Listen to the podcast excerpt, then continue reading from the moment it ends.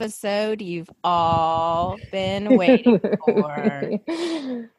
Hi, welcome to Theology Gals, and I'm Colleen Sharp, and I have two co-hosts with me today. What? I know. so it's not even I'm Colleen and this is Angela. It's I'm Colleen and I have two co-hosts with me. I have Angela Whitehorn and Ashley Classic. Dun, super, dun, dun, super surprise guest here, Ashley Classic. It is so good to be recording with you guys. Looking forward to this so much. Woo-hoo. This is the episode we've all been waiting for. Uh-huh. All the theology gals together. Uh huh. yep. I love it. It's like a party. Yeah. Theology gals. Oh boy, are we going to have a party with this topic too? Oh yeah. Oh, and yeah. so to bring Ashley back, we just picked like a really boring topic, not controversial. Yeah. I was like, I won't come back unless we talk about leggings. That is the oh. only. okay, Ashley. Ashley, I have to ask you. I uh-huh. have to ask you. When okay. Colleen asked me to help out for a little while with Theology Gals, uh-huh. one of the things that she led with was, Angela, it's going to be really easy. We don't ever do controversy. Uh-huh. And I just want to know when you two started the podcast, is that how she sucked you into Ashley? Yeah. oh, totally. Controversy. Yeah. Yes yeah. Here we are, all the controversy later. I know. we, I think we got a taste of talking about controversy. I don't know, sometimes last year, sometime last year, and we're like, we don't know how to do normal episodes anymore. we, just gotta. Oh, whatever people are upset about this week, we're gonna talk about it. Yeah, yeah. let's just do that more. yeah. You know what? I think I think one of the things is that I didn't anticipate certain things being as controversial as they would end up being. So, mm. you know, mm. in my mind, we're not going to talk about politics. We're not going to yeah. talk about Donald Trump or the social justice movement or, you know, any number of things. But there are things that I didn't think we'd ever talk about that we have kind of talked yeah. about. So, yeah, yeah, it's true. Although I will say, Colleen sounds so sweet, you guys. She's a mastermind. So, yeah.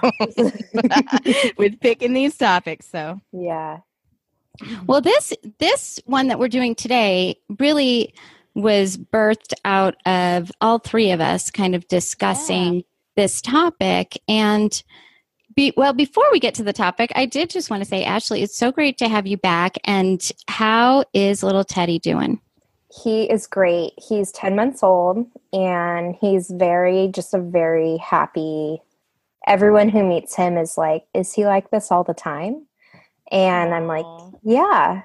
Like, and I don't know, you know, because it's my first baby. So I'm like, I mean, sometimes he cries, you know, but mostly he's just a pretty calm little guy. So he's really fun. He makes us laugh all the time. Um, yeah, it, it's just really fun. I mean, it yeah. was a shock. It was a shock, you know, the first 3 mm-hmm. months after he was born. I was like, I don't know how people have more than one and then once you get over that i was like oh okay this is really fun yeah there's that phase and i've talked about this with my friends you you go from having the baby and thinking i will never do this again to right. I can't wait to have another one. This is yes. so much fun. And, you know, although when I was in labor, I think with my third one, I looked at my husband and said, Why did you let me do this again? Yeah. He said, I couldn't stop you. So right. Yeah. you wanted more babies. We choose to forget the pain. Yeah. yeah. Like it wasn't that, it, it wasn't that bad, was it? I mean, I was mm-hmm. screaming and crying and saying nasty things to my husband, but I don't think it was, I could do it again. Yeah. That's exactly what I was going to say. I remember distinctly the words coming out of my mouth. I could do that again. Yeah. what was I? I, I remember being at the mall because we were kind of cooped up in our house, you know, as people are when they have newborns. And my husband was like, we need to like go outside. Let's just take the baby and we'll go somewhere. Um, and I was like, okay. So we went to the mall and we're walking around the mall. And um, my husband is wearing the baby in our little ergo thing. And people were walking by me with their children. And I'm like, wow, like this is how like dazed i was. Like in that newborn days i was like wow people all over the world do this. Like normal people look at the, that couple they look normal. They they they survived. They got through the newborn phase you know like it was just like I just thought it was so hard those first few weeks, but then you get you get past it, and it's like a lot of fun. I think um, children that you have late, it becomes easier. You know, I mean, it's still obviously a lot of work, and with my second, I was so worried about how my first was doing, so that was a big distraction Yay. for me. Like, yeah. I got to make sure the first is okay because we're just changing his life drastically by bringing another right. human around, and but it but I knew you know, I knew what to expect more. I think maybe mm-hmm. that's the best yep. way to say it. Once they start smiling at you and then once they start sleeping, you're like, okay, okay. yeah. you know, this is this is cool. I really enjoy this and and I I really do. So that yeah. that's great. Well, I think it's been actually I think really almost since the beginning of the podcast and Angela in many conversations too one of the things that we have all talked about and that and now we've talked about it the three of us together is that within our circles and maybe even just in broader american christianity that there are a lot of different views and you'll see extremes. So and and you also see reactions. So for instance um, purity culture you know you have right now uh, there was we did a whole episode on that if you're not familiar with it but and we'll talk about it a little bit later but purity culture there was a lot of damaging things in there. And so there's a lot of pushback to purity culture but maybe a little bit too much pushback maybe a little too much the other way. And there's there's several areas that we've seen this and we've often talked about it. In fact, Ashley, I can think of so many times that you've said to me, I think I'm just in the middle on this one. You know, I don't believe in that extreme. I don't believe in that extreme. I'm really in the middle. Yeah, it's and, very lonely in the middle. yeah, yeah, that, it, that is because then, it, like when we've talked about feminism and patriarchy, we're like nobody likes us. Yeah, yeah, yeah, The e gals think we're patri- patriarchalists, and the patriarchy thinks that we're egalitarian. Yep. And Mm-hmm. Here we are just on that yeah. narrow little strip of grass all by yeah. ourselves in the middle. Yeah. yeah. Um, and, and what we've re- really realized is is there's a lot of overcorrection. And, you know, I looked up a definition to, of overcorrect, and I thought that that this definition really described it well to make too much of a correction, to adjust too much in attempting to offset an error, miscalculation, or problem. And so we we want to kind of talk about talk about overcorrection and and ultimately going back to the Bible because I think that's what we really want to encourage. Yeah. Yeah, absolutely. Um, should we give like an example? Like say yeah. modesty? Hey, you know one? yeah. I, th- I think the reason, I mean, we've been talking about doing an episode on this for a really long time, but recently we, we've been talking about this because there was kind of, um, a debate going on in the online world about modesty and it was like one side would say something and I'd be like, yeah, I don't totally agree with that, but there's something right in what you're saying. And then the other side would say something and I'd be like, well, there's some right there too, but I, I think that's an overreaction. So mm. it was like, uh, there's got to be a right answer that's somewhere in the middle here. Um, but uh, got a little pushback for saying so. So um, m- maybe we could dig into that that example. Yeah. yeah. Uh, well, let me tell you um, one of the things that started the recent controversy. I know I don't remember how long ago it was, but I'm going to bring up the United Airlines one first. Okay. Um, there was a situation where a couple of girls um, had leggings on, and United Airlines said, "I'm sorry, but you cannot board the plane." What? Now, my husband works for United Airlines, so I'm going to be a little defensive of this one. And the reason is, is because these were not normal passengers who paid a full pair of a full fare. We have um, we have special passes, and I don't know which one that they fell into. That's either employees. So my husband and I and all of my children fly for free, and then we have something called companion passes. They're discount passes, but both employees and companions do you have a dress code? And I do think that it's United's right to say, hey, we're not going to allow this. But a lot of people said, but why say that? And so that's one of the things that happened. And then it was just a couple weeks ago that a mom wrote a letter and she wanted no Notre Dame, the school, to not allow leggings. I think it was specifically in mass, but you know, she was going into mass and you seeing these gals with leggings, and she's the mom to sons. So I, I can relate to that. Um, and so a lot of people, again, was you're not going to tell me what to wear. But let's let's back up though, just in Christian circles. Why don't you guys talk about um, some of the extreme views? Um, maybe starting with some of the conservative on the conservative side?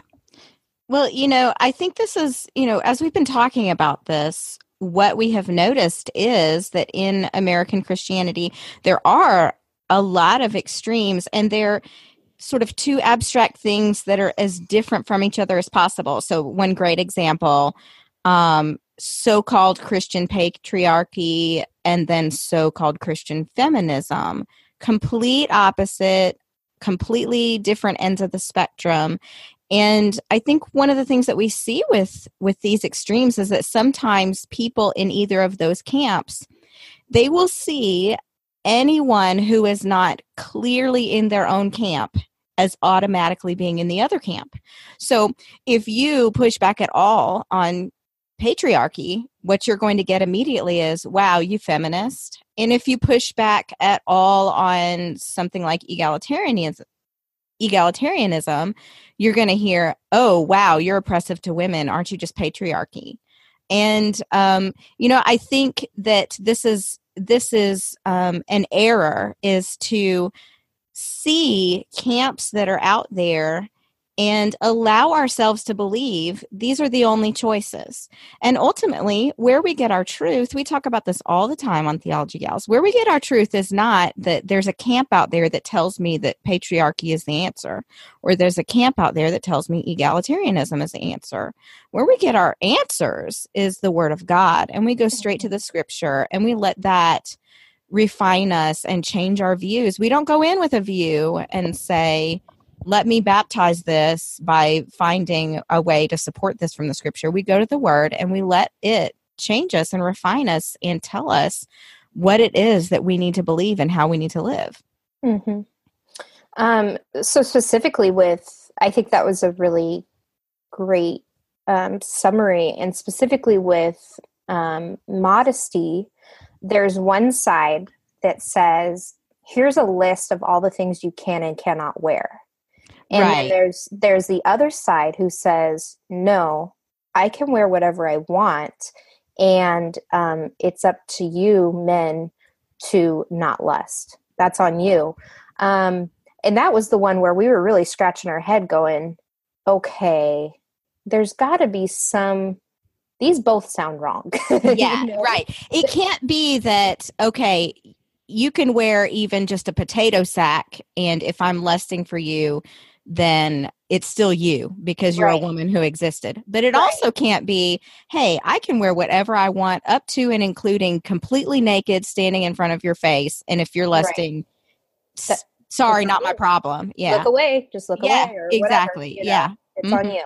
Yeah. So I think that was the thing that really, I mean, we've talked about overcorrection on a lot of things, but we thought, I get that making a list for women and saying, here, you got to follow this list. And if you don't, it's your fault that men are lusting. That's very oppressive and very legalistic. Yeah. But the wrong answer to that is to then turn around and go, you can wear whatever you want and you don't need to worry about anyone and what you wear. It's just, it's a free for all basically. Um, right. Um, that that's a that's a disproportionate um, response to that to that issue. Right. Well, and so speaking of modesty, very specifically, I think one of the things that we're really seeing happen and what both of you are describing is especially in the 90s and maybe even early 2000s was purity culture. And what happened in purity culture, we did a full episode on it, is that women were told you need to dress modest so that your brothers don't lust after you. And a lot of gals that were in that lived in fear of men lusting after them. And that became their primary motivation. Then, if they had a mm. situation where a man is looking, they're attempting to dress modestly, a man is looking at them um, you know, in an inappropriate way, and they're like, "I must, I must have done something wrong," you know, because I, if I, I, it's my fault that my this guy is lusting after me, mm. and and that, and I think so. What we're seeing now is an an overreact or not an overreaction but overcorrection to that that and so at the end of the day guess what men are to be pure in thought as are women and men are to have self control and not lust after women, and women are to dress dress modestly. That that's what we do know from Scripture, and specifically, let's you know this is something. Believe it or not, when we were going to do the modesty episode, I said in our group, what should we talk about? Several people said, Can you please talk about leggings. And so we're going to just talk really, really briefly um, about maybe not super briefly, but um, I there's a gal that wrote a, que- a post. I'm going to put it in the episode notes about leggings, and I don't remember the exact title. It was like, of course, men lust after women in leggings. But she says the real question is not whether or not leggings should be worn, I wear them to the gym myself. The real issue is how they're worn. So let's talk about that. Are leggings ever appropriate? And if so, should we be mindful? I'm going to go on and put my cards on the table and say that I do think that there are times when leggings are appropriate. And I think that it is possible to wear leggings in a way that is modest. Um, and, you know, we talked about some uh, you know, it's funny. You mentioned our modesty episode. I do think that we did not talk very much about leggings. Now we're doing a whole episode on leggings. So, you know, I do think that there is a, a way that they can be worn that is modest. And so on our modesty episode, we actually talked about that um, modesty includes things like context, um, even uh, something like a very modest swim dress bathing suit is appropriate at the beach, but it's not appropriate Sunday morning worship service. Mm-hmm. So context matters a lot, um, mm-hmm. and and I'm not going to go uh, say, hey, the only thing that matters is your heart. I think mm-hmm. that that there are some things that are objectively immodest, mm-hmm. even if your heart thinks that you're fine, you're good to go. Um, for me, um, I I think that a gym and working out context can be appropriate. I think that um, making sure that all of the parts are covered and that um, there's not a whole lot of things out on display. I think that's very important. Um, mm-hmm. So th- that is my standard for myself. You know, if my husband um, is not concerned with me leaving the house looking the way that I'm dressed, then that's a good test for me. So, yeah.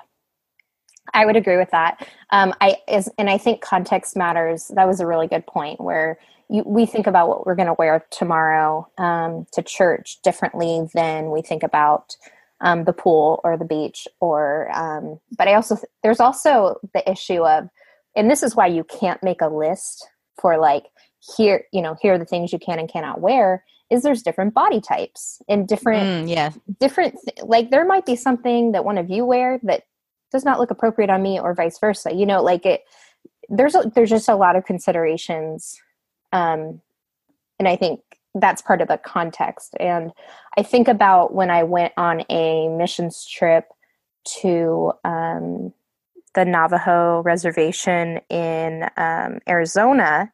And, you know, we had several meetings at our church up till us, up, up to the point of us going where we talked about the trip and so on and so forth. And one of the things they said is, um, women, please make sure your shorts don't wear shorts above your knee. Um, simply because there, there's a slight, you know, cultural difference. Um, and it, it could be perceived as um, inappropriate to be wearing shorts above your knee. And so I think about that. I'm okay with wearing shorts above my knee at home, you know, going out and about mm. here. But when I'm going to another place that has a different understanding of certain things, I do have to be considerate and be aware that that is perceived differently there than it is here. And I, I think that's I think that's like a charitable thing for us mm. to do. You know, you just said charitable, and I think that is such a key. Um, that is something that stood out to me um, in the conversation going on um, online that all three of us saw. And um, Ashley, you and I both participated just a little bit. Mm-hmm. Um, but, you know, there was there were statements made about leggings um, that were I think a little extreme and very hard line. Um, very, very little room for, um, you know, exercising personal wisdom. Mm-hmm. And then there were some pushbacks that were too far in the other direction that that essentially boiled down to I wear what I want and it's always your problem and always your fault. Mm-hmm. And so um, it, it made me think about well, you know, we t- we've mentioned purity culture a couple times so far, and and one of the difficulties in purity purity culture is that it makes a man's lust primarily the woman's responsibility. And there's sort of this underlying idea that men are uncontrollable. They mm. they have no control over mm-hmm. over the lust. And we know that's not true but then the overcorrection is not true. Hey i wear what i want. It's not my fault if a man lusts um, I, I, can wear anything. And I want to I want to go to some scripture here and read this. I'm I'm still talking about how you brought up charity, Ashley. Mm-hmm. Um, this is Romans chapter 12. I'm starting in verse 9. Let love be without hypocrisy. Abhor what is evil, cling to what is good, be devoted to one another in brotherly love, give preference to one another in honor. Um, and I, I, was reminded of this verse um, during that conversation. It came to my mind that, you know, there was a lot of standing up for my rights of i can do this i can do this you can't tell me what to do and it just was not being devoted to one another in brotherly love it was not you know outdoing one another mm-hmm. in giving honor to the other person. Um, you know what that should look like in the body of Christ? Hmm. No, please let me meet your needs. No, let me meet your needs. No, let me meet your needs. And we should be going higher and higher on how can I serve you? How can I meet your needs? That should be on our mind. Mm-hmm. Um, and so I, I think that should come out in our conversation on how we talk about these things. Yeah. So, one of the things that has really stuck out to me is some very godly men that I respect, even in the Twitter conversation, came out and said, This is very difficult for us. Mm. And these were not, these are not men that, you know, are out there saying, Don't wear your leggings, you know, or things like that. These are, you know, pastors and theologians that I highly respect. I actually put a post in a small group that I'm in about it with some, that and asked the gentle, gentleman there about it. And if if this this is so controversial because men are struggling when they mm. see this and i think that we need to consider that now that by me saying we need to consider that i'm not saying it's my fault if they lust but mm-hmm. you right. were talking about charity and I, I think that there is an aspect of it that is charitable and so i i wear leggings actually quite often but i wear them with a long sw- shirt or sweater that covers up my my rear and my other regions and um and i think that that's important you know i a couple of the gentlemen that i spoke with and then i've also spoken with my husband and i have four sons um, they they all said that it's that's even more difficult for them than a short skirt or mm. um, some other things that we speak of as being immodest. And so mm-hmm. I think I think that we need to consider that. I did some research. Sometimes I've noticed lately that sometimes when the topic of modesty comes up and someone says, well, men think differently, you know, they're very visual. And some women will come and say, women are the same way. Okay, generally speaking, and this is proven scientifically, men are going to be more turned on physically um, by sight. And it, it is something I don't think that I even fully understand it, mm-hmm. how that works, because I'm not a man. But um, They can have a, a physical response to seeing a woman. And now I do think that, and I've told my boys, you are going to run into women that are dressed immodestly in life at the grocery store, at the bank, at your job. There's no way to avoid that. And so, yes, we're speaking pr- more about the women. So, um, you know, I, I've told my boys that they are going to run into immodestly dressed women. They are going to be tempted to lust and all this. And so there should be an emphasis that men are, men and women are to be pure in heart and in thought and and that is something that needs to be talked about also. But just because it is a man's fault um, if he lusts does not mean that we then turn around and say well i'm just going to wear whatever i want. Mm. um, or i sh- no one's going to tell me what to wear. I should be able to wear whatever i want. Yeah and i think that that um, okay so uh, perhaps the man sin was the lust but i think it's possible that um, there are ladies uh, in our Christian community who their sin is not is failing to love their neighbor. Um, by caring about something that we can do um, to help our brothers. And I want to back up and think a little bit more about um, something that you were talking about, Colleen, about um, men who we respect being willing to talk about this. Um, and you mentioned, you know, that it's something that maybe as women we don't fully understand um, what it's like to have a, a response um, to something visually. Um, and I want to piggyback off of that and say, um, I think there are women who um, maybe can come close to that. But for women who who don't personally understand because they aren't wired that way, I want to add and say we don't have to understand to be Christian women in a community and listen lovingly to what our brothers have to say and believe what they have to say. We don't have to have personally had that experience to listen to them and believe that they are they're not being nasty. They're they really are trying to um, control the eyes, control the lust, but they're telling us this is difficult. And I can listen to that and have have compassion, have charity, and go, okay, I, I believe you when you say that it's difficult, and I'm going to think about that and consider it. Um, and I do think that that is outdoing one another in showing honor.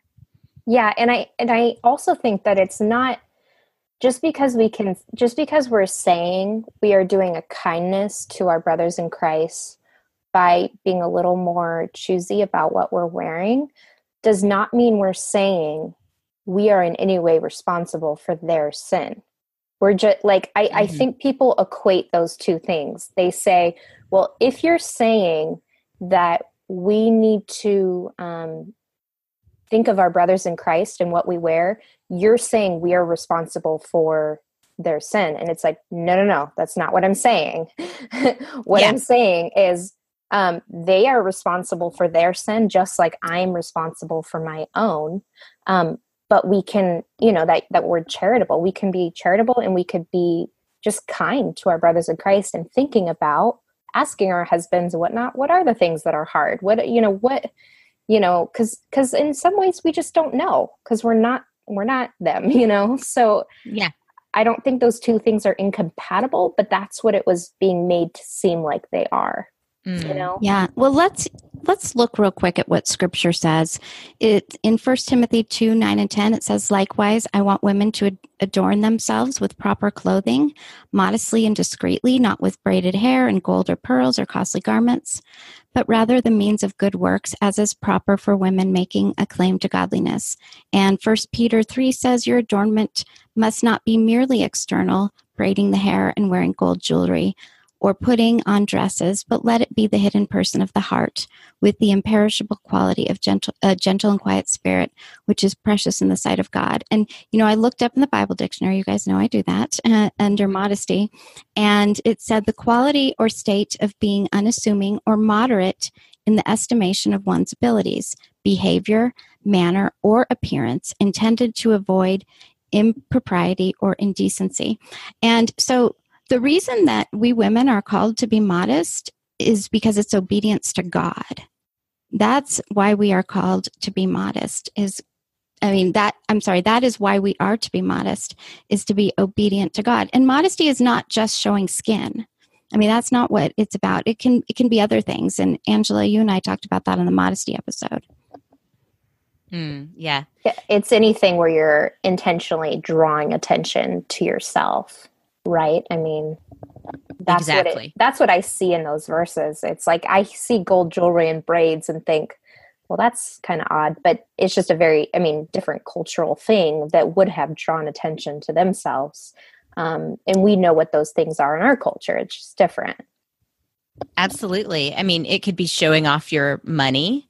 It could be bragging about your skills and abilities. It could be so many other things that are not dress. Um, but it can't be reduced where modesty is never about dress either. So um, it, that is that is certainly wrapped up in this idea of not drawing attention to yourself. And one thing I was going to say earlier too, and I see this very often, is sometimes people trade one error for another. And that's why it's so important for us to go back to scripture. We've seen that with people that come out of New Apostolic Reformation. They'll they'll mm. leave that and then they'll embrace another error. And so this is why it's so important for us to go back to the Word of God and say, what has the Lord called us to? We're going to kind of move on from that. I did want to remind everyone that Angela and I talked very specifically about modesty in another episode that I will link in the episode notes because there's so much to consider with it, you know, culture and um, so many different things that we consider with that. And also just on modesty, because I think both of you have said this, and we said it on our if on our modesty episode, at least for us married women, if you're unsure, ask your husband. You know, um, there's been a time where I put something on and my husband wasn't really paying attention. And I said, I don't know, is this appropriate for church? And he said, uh, you know, I'm not sure it is. Maybe better to wear something else. And so I I think that's always helpful for single women. You know, maybe you have some older women that are in your lives that you can go to.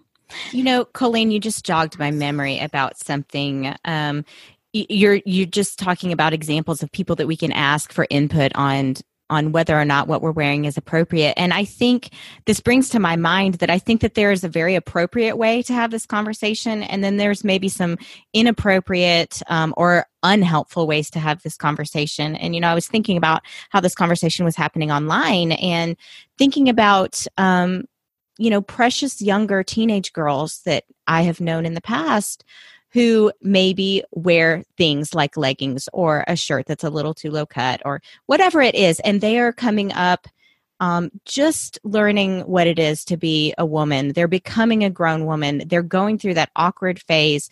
And, you know, sometimes we need this gentle conversation of hey let's rethink what what we're wearing here and let's think about whether or not this is appropriate and there is a way to have that conversation. And I just think about those sweet younger girls when I see these harsh conversations going on online where it said you should never leave the house in that. It's underwear. It's always inappropriate. And i just imagine those sweet little girls being just crushed by this because the self-esteem is still in flux and all of those sort of things. And i think there is a very appropriate way and maybe appropriate people to be delivering this information. Um, and I, I am not convinced that um, the harsh, broad statements online are the mm-hmm. most appropriate way for us to have this conversation. Right. I, I totally agree with that. I, I think there's a way we can be winsome in how we talk to people about things like this or just about any convictions that we have. We we don't need to be harsh, you know. And I thinking about those young girls, Angela, and I think about legalism because one one side of this of a lot of debates it ends up on legalism and legalism can lead to either rebellion or self-righteousness and so you can have mm. a young girl that says well goodness i'm i'm going to wear whatever i want i'm not going to live up to that jerk online or she can turn around and stop wearing leggings altogether and dress super modestly and feel really proud of herself. So legalism is not is is really not fruitful. And then thinking about what you were talking about the way we approach it i'm going to go back to what i said on the i think it was how we behave online episode that i taught my kids to at you know something might be true it might be true that leggings are modest but going out and saying that right out harshly to somebody who's maybe young in the faith or maybe not in the faith at all is probably not wise, or neither is it fruitful. Mm-hmm. I, you know, I think um, one of the keys here is giving one another the benefit of the doubt. You know, I think about um, most of the Christian women that I know; they truly are making attempts to be modest. They are, and are there times perhaps when when there's a failure and eh, maybe I'm not going to wear that again?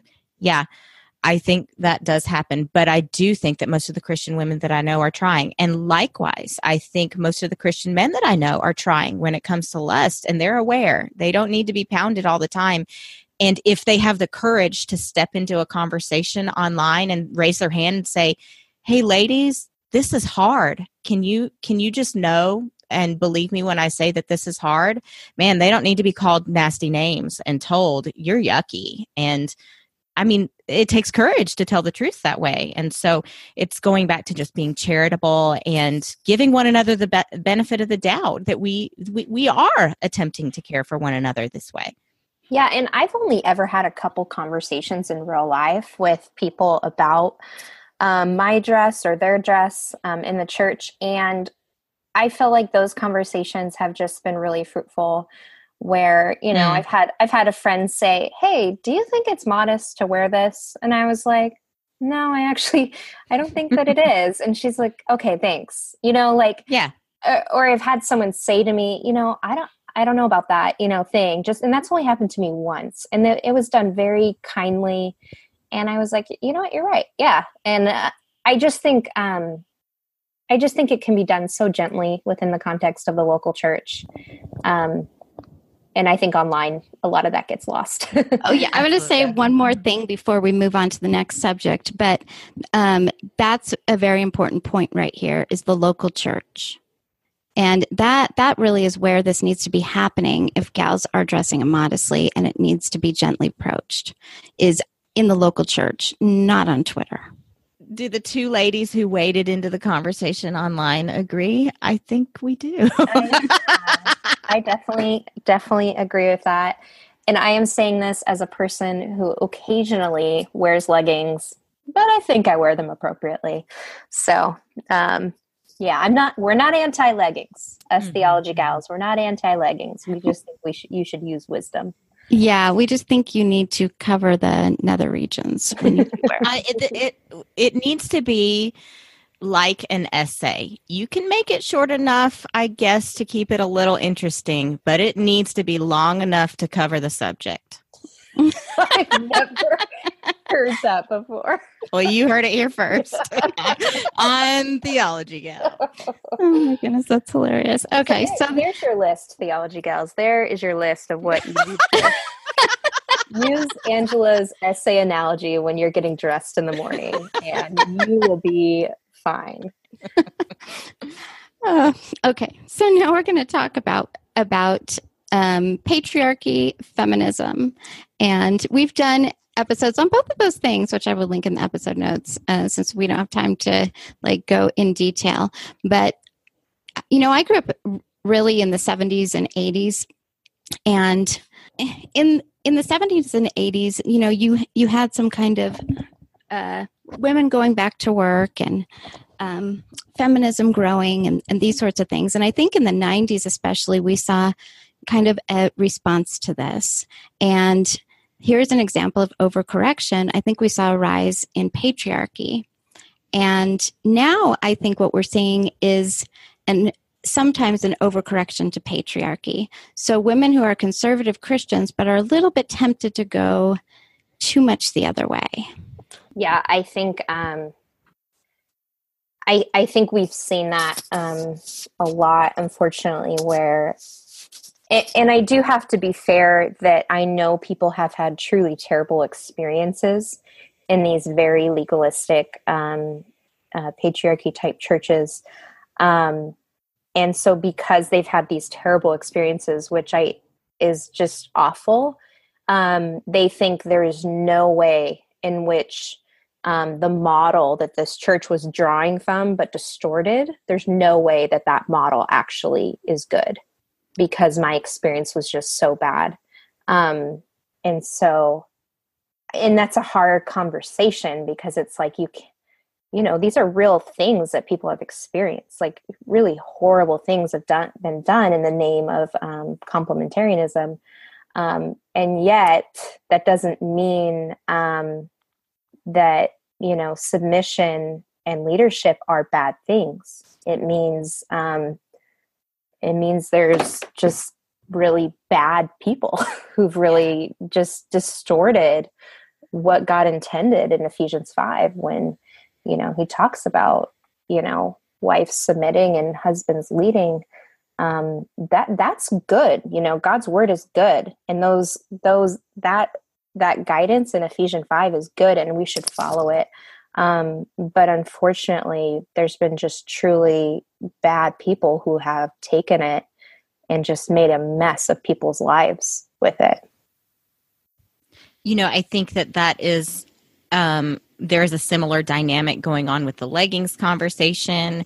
And um, I'm going to add a different one into the mix and say um, people who have grown up in these very legalistic and abusive environments, and maybe there has been um, a lot of abuse um, going on in families and marriages and churches. And then I have seen on Twitter, um, I have seen the argument made well, the problem is you don't have women pastors. As soon as you know the yeah the way to solve this is that you need to have women pastors so that there's a sharing of power, and you know it it, uh, it just kind of it's the same thing, Ashley, that you just said that, you know, the word of God is still good. Um, the word of God still tells us the qualifications um, for ordained ministers in the church. And that is not a position for women. And so, uh, what I would say about this with the, um, you know, the temptation to eschew headship and submission because uh, of growing up in a legalistic um, situation, or the temptation to have women pastors because of growing up in an abusive situation.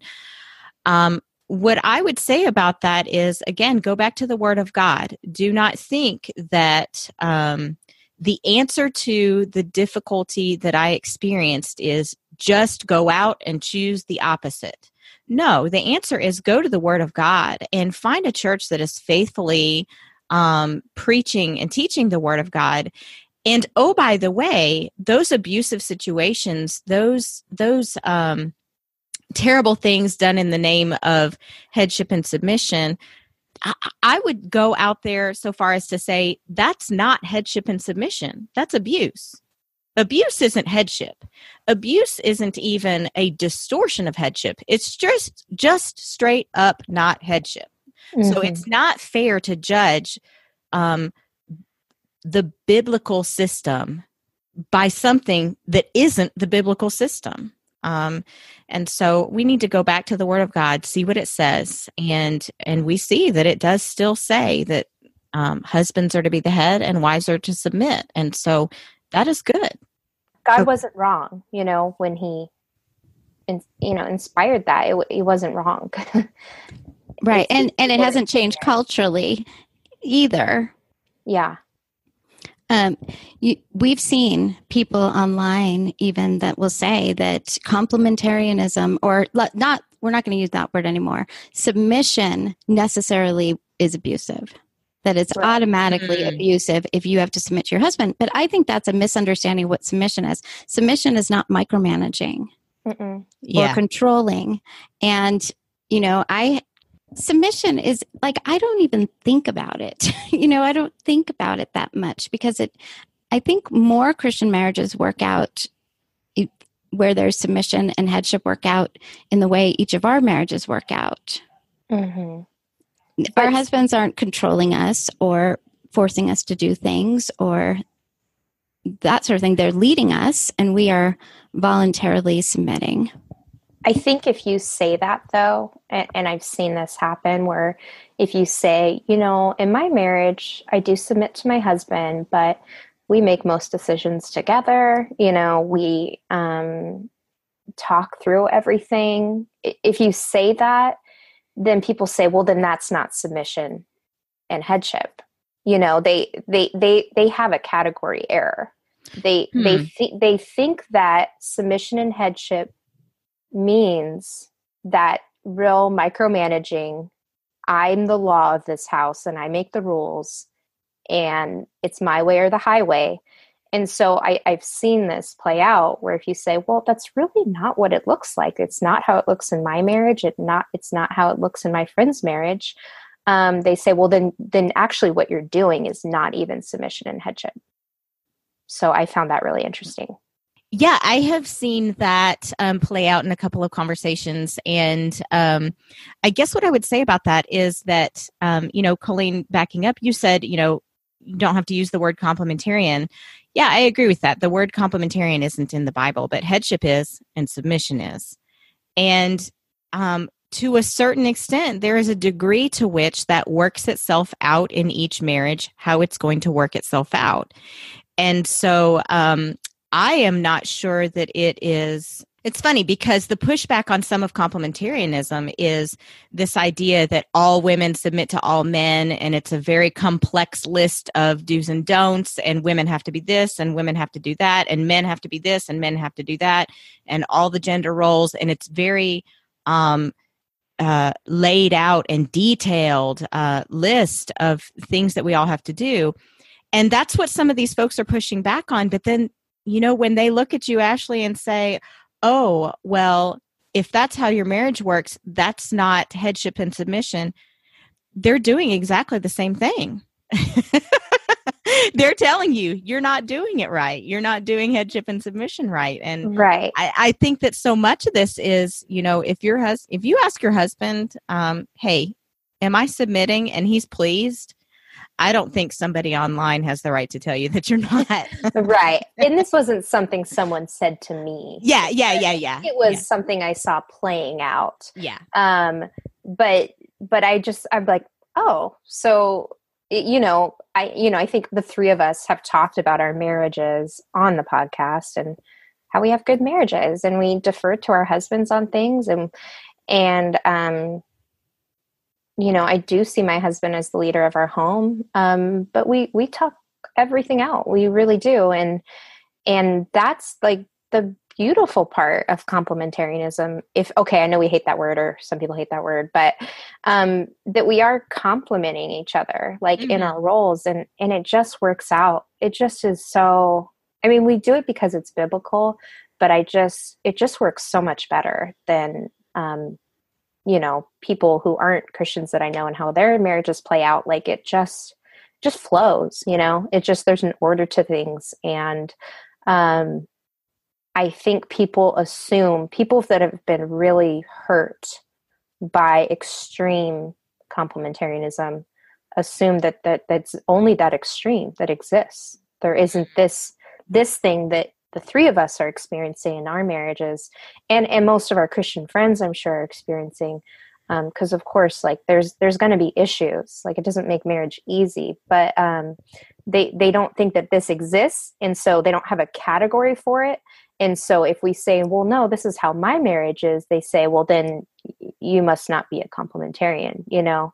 Um, and and that's what i really wanted to get across is is um, you know, like Angela, like you said, those people that really, you know, distort it and they use complementarianism for abuse, they're not even they're not doing anything biblical. They're not they're they're abusing. They're taking scripture and abusing it. That's not complementarianism. Um mm-hmm. yeah. you know, and and you know, we can debate about whether that word is the best word to use, but but you're right. You know, leadership and headship um, and submission that is in scripture we, we can't take it out of Ephesians 5 and elsewhere in scripture where it is. It's there. You, you yeah. know, I wanted to, I think I just need to input this here real quickly because some people may be confused. The reason why I am uncomfortable with the word complementarian is um, you know, I believe strongly it's it's only qualified men that are called to be pastors and elders. That wives are to submit voluntarily to their husbands, and husbands are to lead their wives. I believe all of that, but within complementarianism is an idea that all women are to submit to all men in some way. They wouldn't say it quite like that, but to the point that they would say, "You, if you are um, a manager at Taco Bell, and you're a woman." And you're managing men, um, you need to be very careful to not usurp their natural authority over you. Mm. And so that is our issue with. Um, so com- it's it's three things for me. Um, the eternal subordination of the Son, which a lot of complementarians believe. We did episodes on that, and their um, their theological view of eternal subordination plays out in what they believe about biblical manhood and womanhood, and also uh, a different view of Genesis three sixteen. And I guess all women submitting to all men kind of falls under underneath those.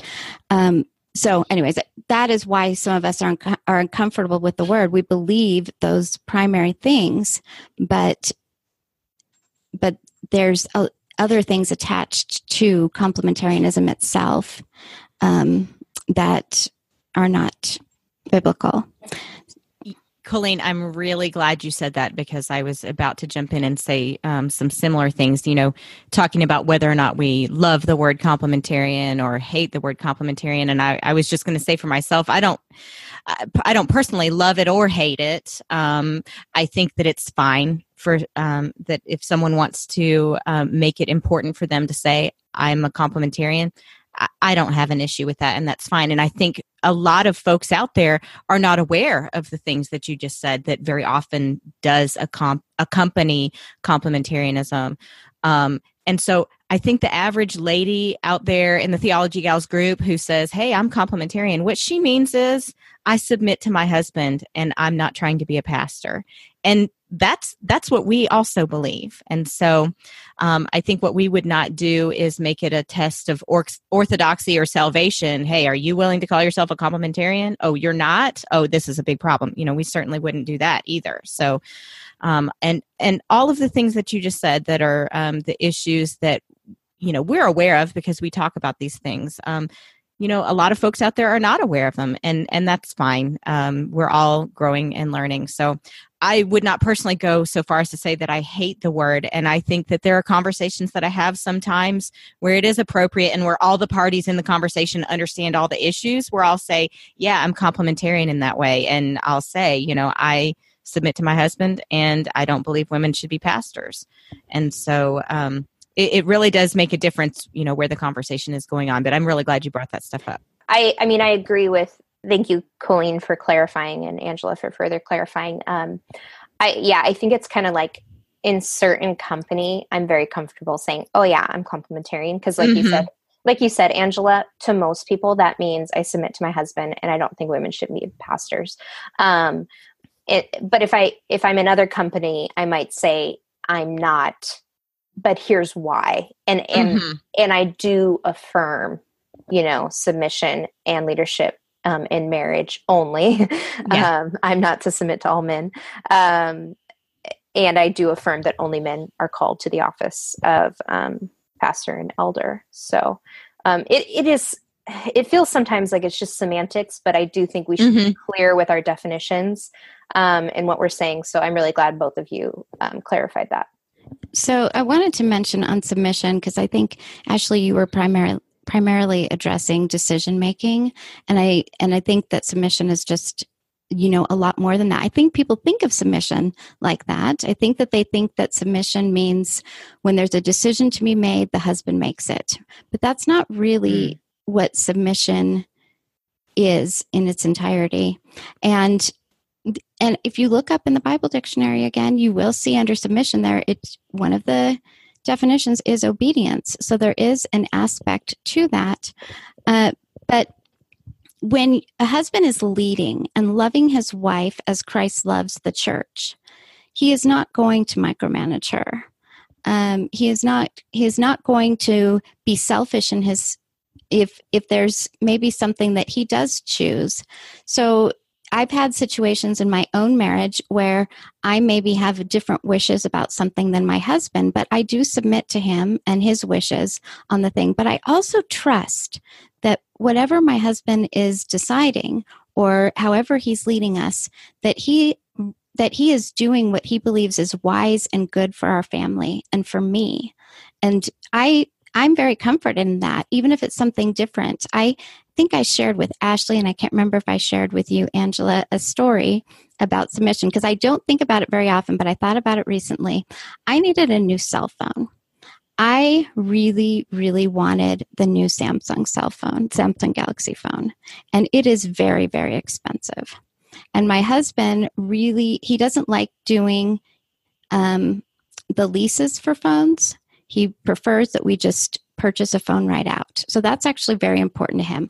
I personally maybe would do a lease on a phone, but my husband does not like leases and he prefers that we purchase right out. And my husband also, since both of us want to be wise with our money, spending $900 to $1000 on a phone is not what he wanted me to do. And even though I really wanted that Galaxy phone, even though I could even afford it, I knew that he um, wished that I would get the more inexpensive phone, which I did. And so that sometimes is how it works out in, in my family that he's leading us, but he's also leading us to be wise financially and to make good decisions overall for our family. Yeah, that's that's a really great um, great example. On these subjects, we've not, I don't want anyone to think that this is a thorough defense of why you shouldn't wear leggings that don't cover certain regions of your body um, nor is it a thorough defense of what we believe about biblical manhood and womanhood. But what we are hoping to do with this episode is to encourage each of our listeners to go back to scripture.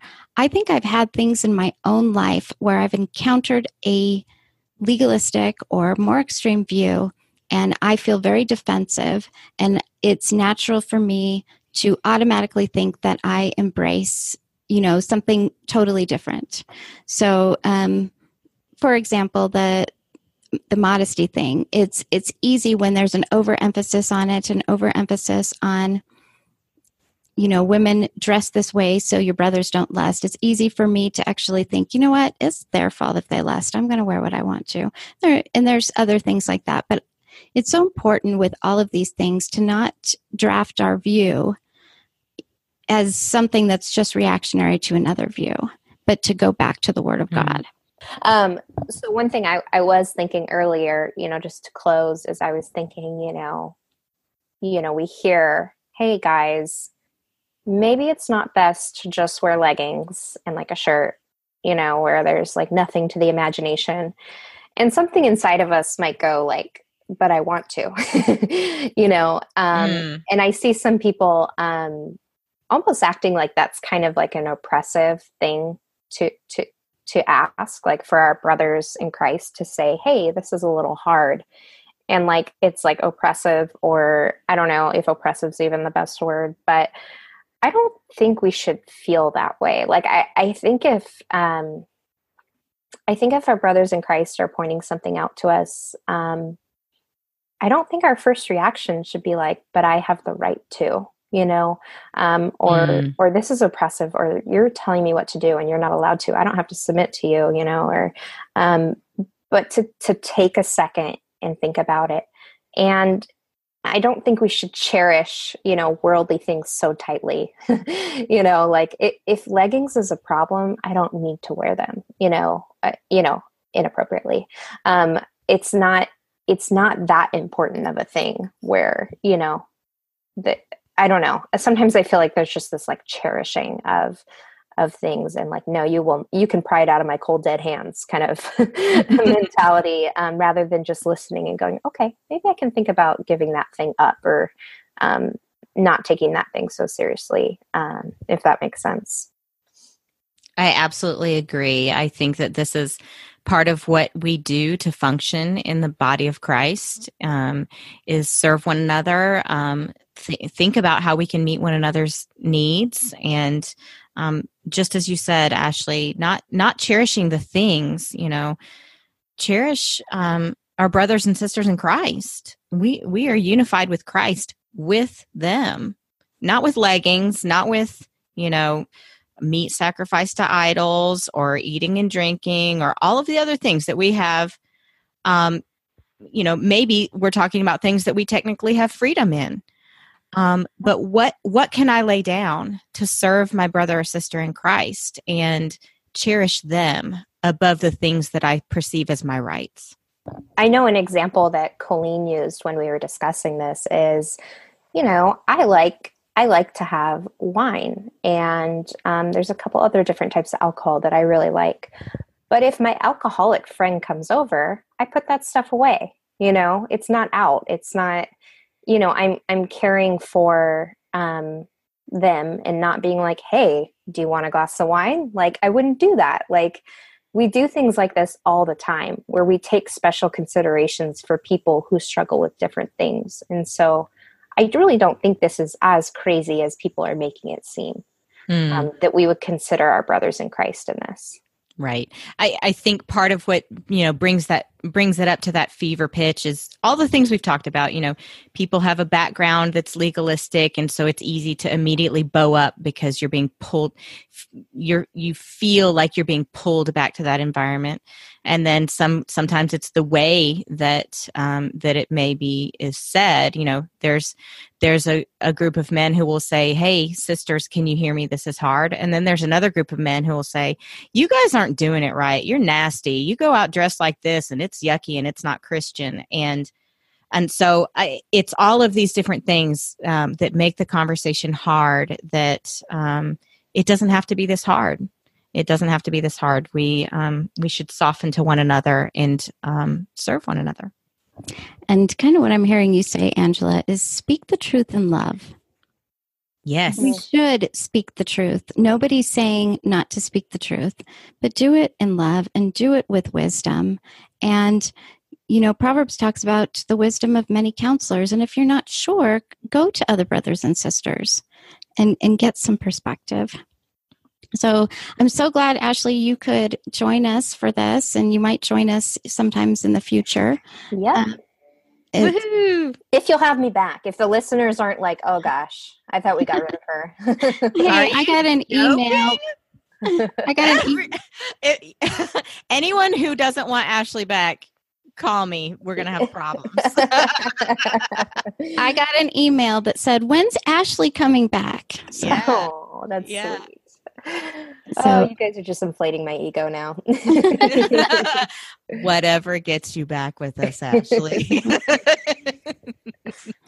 well, I know that I know that some people are going to take issue with this episode, so you can email us at theologygals at gmail.com if you want to tell us that we're wrong. Uh-huh. And hey, we don't do controversy. No. That's right. that, that's right. So, well, we appreciate you all joining us. I do want to tell you, we have some super huge topics coming up. We have a really amazing guest, and I can't think of a better guest to discuss this topic. We're going to be talking about celebrity pastors. And um, I'll leave everyone on the edge of their seat. But let me just tell you, this is the perfect guest for that topic. And we are planning a Hebrew Roots episode because many people have requested that. So, working out the details, and one on being single. That's up there on one of our most requested topics, but it's hard because we're married, and but we're bringing in an amazing single gal that has a lot of wisdom on the subject. So, those that's a few of the topics that you can look forward to in the next few weeks. So, thank you so much for joining us, and we will be back next week.